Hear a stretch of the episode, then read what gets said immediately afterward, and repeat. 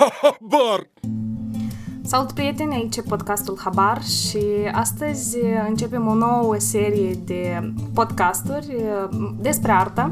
Probabil ați văzut noua noastră ilustrație și apropo, dacă tot vorbeam de ilustrație, astăzi nu sunt singur la microfon, dar am aici pe colega mea, pot să zic un fel de coautare a proiectului, pentru că ea este vinovată de tot ce înseamnă imaginea Habar. Uh, Irina Cleșcenco, care este designer grafic și artist vizual. Irina, cum să te prezint? Iubitor de artă. Iubitor de artă. Uh, pentru că un iubitor de artă de obicei vorbește despre așa subiecte, noi ne-am propus azi să fim foarte îndrăzneți și discutăm despre kitsch. Irina. Da, salut, Daniel. Noroc. Uh, ce, ce, ce kitsch Kitsch, de fapt, e un fel, e un stil de artă care e făcut uh, ca să placă maselor mari de oameni, ca oamenii să-l, uh, să nu-și pună întrebări, dar doar să, să-l privească și să-l accepte așa cum este. Uh, de fapt, Kiciu, uh, cred că toți am observat, el utilizează cele mai uh, populare uh, icoane vizuale, culturale ale omenirii și anume clișeele care... Sunt pe plac tuturor și toți le înțeleg? Care absolut toate populația din toate țările lumii, din toate, de pe toate continentele, sunt aceleași clișee care uh, ne caracterizează pe toți. Asta e, cum ar fi, nu știu, flori din, flori din plastic, care ele sunt toată lumea. Mai ales de Paștele Blajenilor. Oh. nu mai vorbesc de, nu știu, te duci la noi în centru și te uiți la piața de tablouri de lângă Teatrul Eminescu, uh-huh. unde sunt uh, tot felul de tablouri cu nu știu, lebede sau... Uh, cai, celebrii trei oh. cai pe, pe deal. sau cascadele care sunt uh, foarte frumoase, colorate în tot, toate culorile curcubeului. Uh, totodată este un... Ok, un moment poate neplăcut pentru unii, pentru că uh, chiar și icoanele și toate obiectele religioase polite cu aur sau pictate uh-huh. ca să se sensibilizeze, ele de fapt tot sunt kitsch. Da, um, știi, eu mi-am dat seama că um, kitsch e ca un fel de publicitate. Adică el, el, uh, creat, el este creat ca să te convingă pe tine sau să-ți facă ție pe plac. Adică el se dă după tine, nu este o operă în sine. Uh, și mă gândeam din punctul ăsta de vedere uh, că nu poți să ai catarsis sau o, o stare foarte euforică de la o operă de genul ăsta pentru că este una foarte evidentă. De fapt, este o banalitate care nu, nu poate să-ți spună nimic mai mult decât tu știi sau nu poate să-ți dă informații nouă sau chiar un adevăr despre viață. Este un fel de, uh, ok, cum ai zis tu, publicitate, este o etichetă care ea mai mult tinde să, hai să spunem, uh, tinde să arate, să arate omului un fel de viață ideală, dar nimic mai mult. Uh, a fost definit la un moment dat în Germania, așa uh, Da, dacă să vorbim uh, din punct de vedere istoric, de fapt, Kitsch a apărut în, uh, în Germania, în München. Termenul a apărut în, uh, în secolul XIX, în anii 1860-1870 și el însemna de fapt un produs realizat uh, cu intenții inițial artistice, dar care ca rezultat este un produs de post, prost gust. Uh, el uh, este ca operă de artă, el este un obiect ieftin care înlocuiește arta adevărată și el a apărut din cauza cererii prea mari a, din partea burgheziei, pictorii au început să picteze de mântuială, într-un fel. Ca să facă mai mulți bani respectiv. Exact, așa și de fapt noi toți facem. Când noi facem bine, dar când merge vorba de bani și mai mult, mai mult, noi toți scadem din calitate. Eu citeam că uh, erau de vină cumva și americanii care început să călătorească și ei veneau acolo și neavând prea mulți bani ca să cumpere opere autentice, uh, comandau schițe de la autorii de acolo și uh, respectiv erau foarte multe copii pe care le... Păi, exact, chiar noi, chiar în zilele de azi, noi putem să vedem foarte multe copii a lucrărilor renumite, pictori care noi ne plac, dar ele nu pot să le zici că sunt lucrări de artă, dar sunt kitsch. Ele sunt reproducții a operelor. Și termenul ăsta de kitsch în artă se răsfrânge doar asupra uh, artei vizuale, gen pictură? Uh, nu, de fapt, el uh, a apărut atât în literatură cât și în, uh, nu știu, în toate artele vizuale, în muzică, uh, dar el a trecut și în viața cotidiană oamenilor, de asta Cum? Uh, chiar în aceeași îmbrăcăminte, design interior, uh, design grafic, ok, uh, dar cel mai mult totuși cred că noi toți putem să-l observăm în cadouri. Astea sunt... uh, Serios? Presupă ce formă?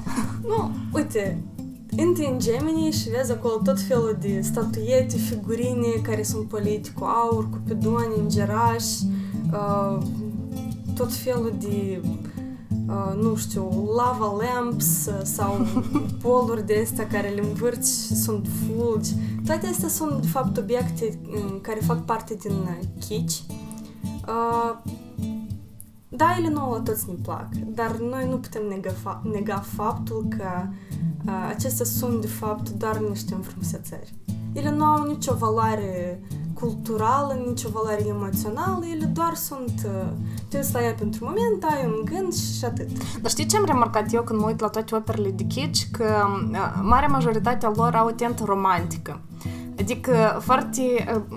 uh, chipurile să te sensibilizeze, dar uh, până la o limită. Adică mesajul lor este foarte clar, e în față și este clar de înțeles. Nu trebuie să te complici ca să-l uh, pătrunzi prin tine. Uh, există, cum- ok, nu e o teorie, dar ca critică există noțiunea de, uh, de fapt, chiciul este parte din romantism. El este foarte...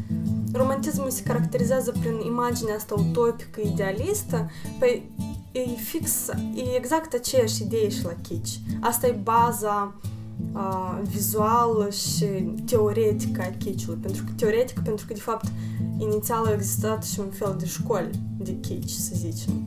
Și, În acea perioadă? uh, da, erau chiar profesori care te învățau să lucreze în maniera... Corespunzătoare. Da, există și pictori celebri care au kitsch, lucrări de kitsch, corect? Oh, asta e un subiect aparte care cred că e un pic uh, O să-l bine atingem... crezut, Mhm. dar uh, putem să zicem chiar și cea mai uh, renumită lucrare a lumii, uh, care este Mona Lisa lui Da Vinci, este cumva chicioasă. Arta modernă a venit ca o replică sau ca mm, un facepalm uh, kitschului, din câte eu mi-am dat seama. Uh, Cum s-a întâmplat tradiția asta dintre kitsch și artă modernă? Uh, să știi că toate curentele astea avangardiste care au apăruse, ele uh, trebuiau să trezească în noi revoluția asta, schimbarea, să stai să te gândești, însă oricum uh, chiciul iese la suprafață, oriunde nu te afla, oricând nu te... Uh, el este prea evident și prea mult înrădăcinat în om ca acesta să dispară.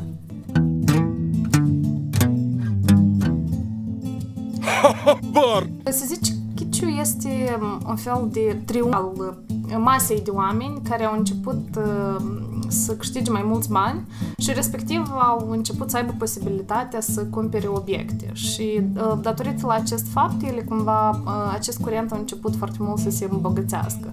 Uh, Dar în zilele noastre, cine sunt oamenii care consumă uh, kitsch și în general ei pos, putem să-i numim pe toți că ei toți, uh, toți noi consumăm kitsch și ne place?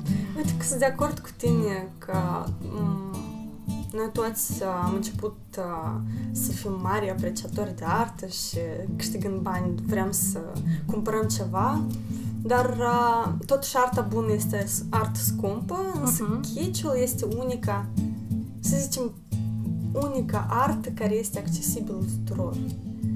Și ea are foarte mult de câștigat pentru că fiecare din noi uh, suntem consumatori ai kitschului, fie asta tablouri, fie asta muzică, fie asta haine sau, uh, nu știu, orice, un set de cănuți care îl aveam el. E, la sigur poate fi atât chicios cât, cât nu.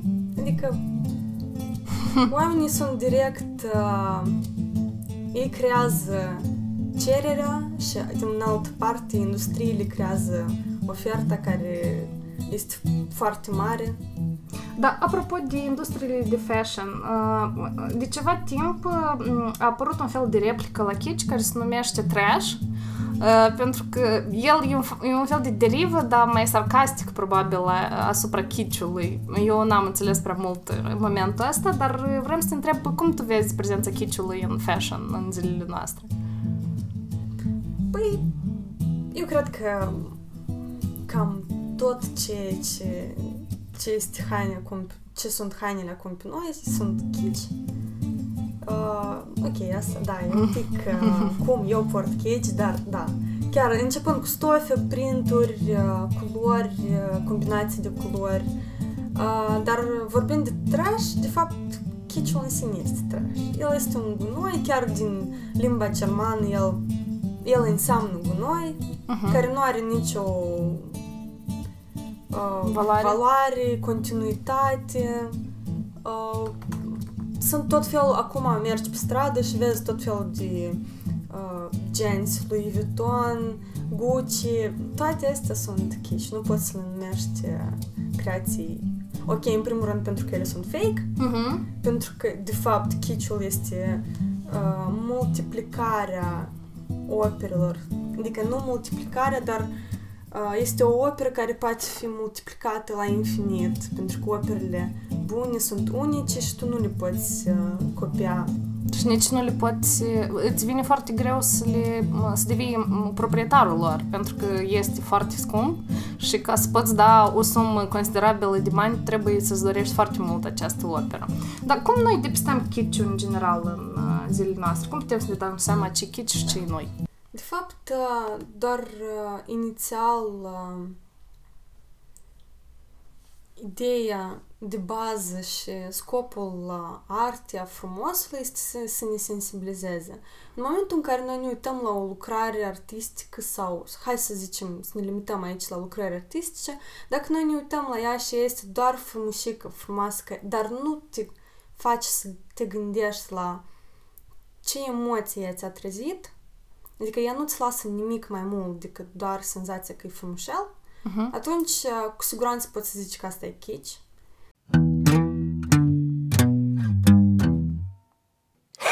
Bar! Eu cred că tu, eu înțeleg uh, ce tu ai în vedere, uh, pentru că există așa un sindrom care se numește sindromul Stendhal, când tu ești în fața unei opere care uh, pur și simplu te fascinează prin frumusețea ei, că ea îți provoacă așa niște emoții pe care tu nu poți, nu ești capabil să le, să le explici și sunt oameni care pot să aibă infarct de la unele lucrări, cum uh, s-a întâmplat și în Florența, în fața unei celebre picturi, eu nu mi amintesc exact uh, care ea, uh, și știi, eu chiar am avut senzația asta când eram în, în Florența, în galeria Academiei, unde este celebra sculptura lui Michelangelo David, în care o sculptură unui bărbat gol, dar tu stai și te uiți și ți nu-ți vine crede. Adică e o, e, o, e o senzație pe care tu nu poți să o explici, care este una foarte profundă și care îți trezește niște emoții pe care tu nu le-ai simțit niciodată.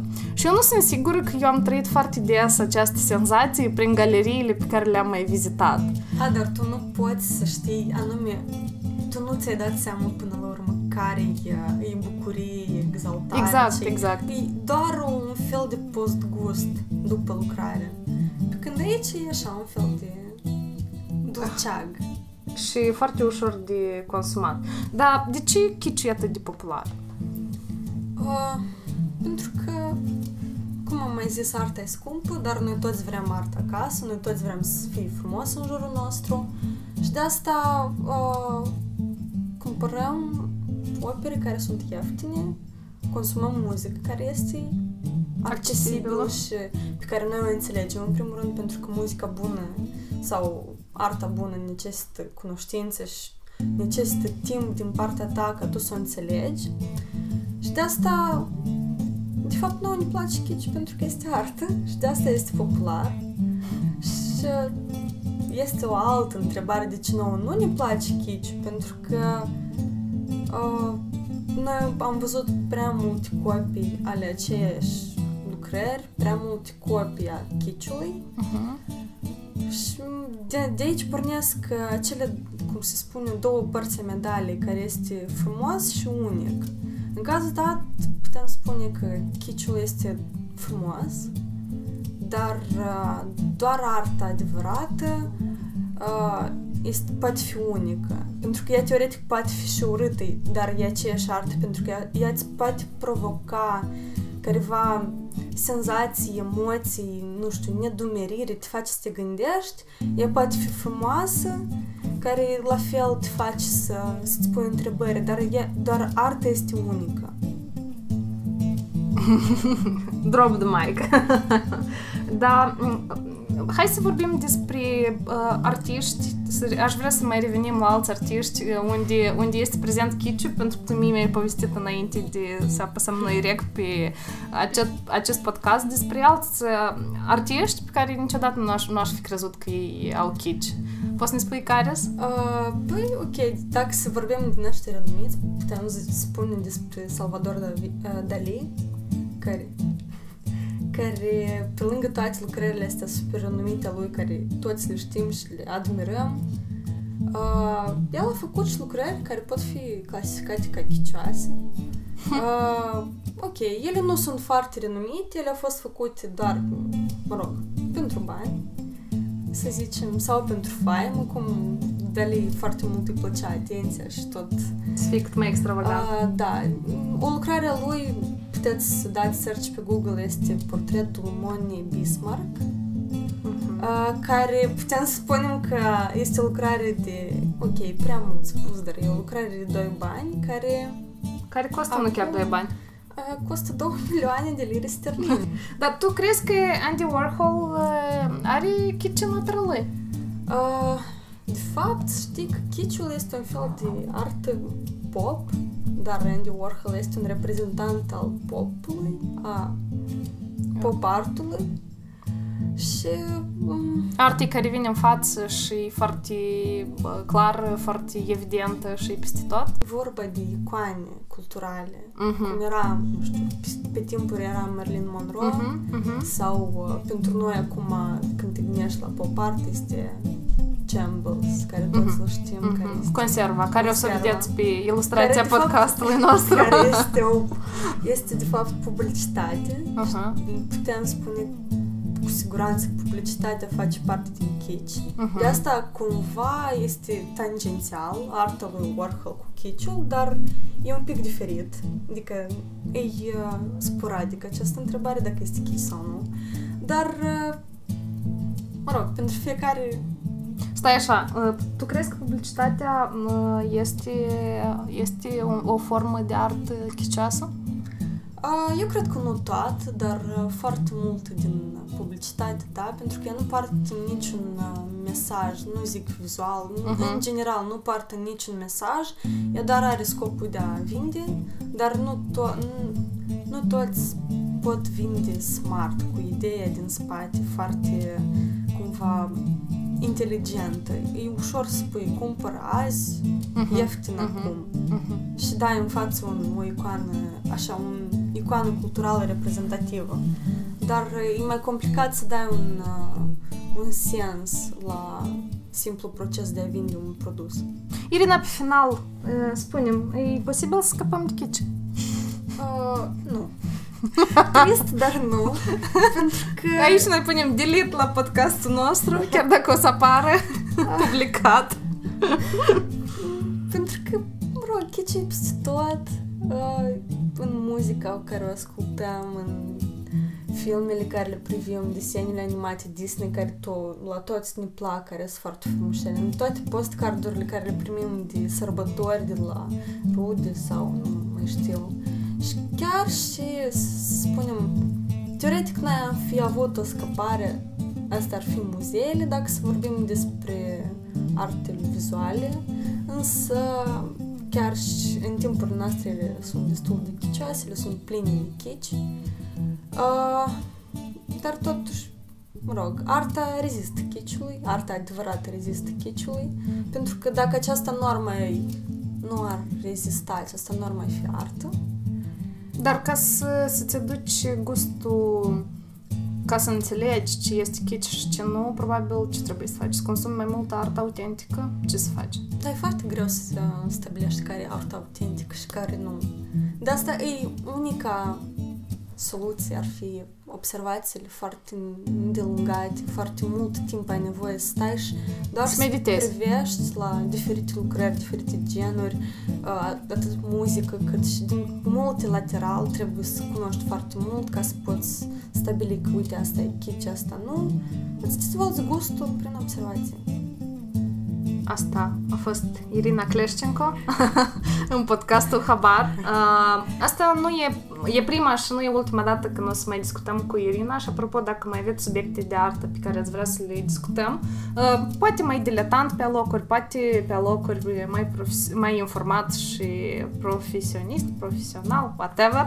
Uh, Scrieți-ne, nu uitați să faceți share la acest podcast și să ne găsiți acolo sunt- unde suntem, adică pe SoundCloud, pe uh, Google Podcasts, uh, pe Spotify și sper curând pe iTunes. Prieteni, pa, pa, ne auzim!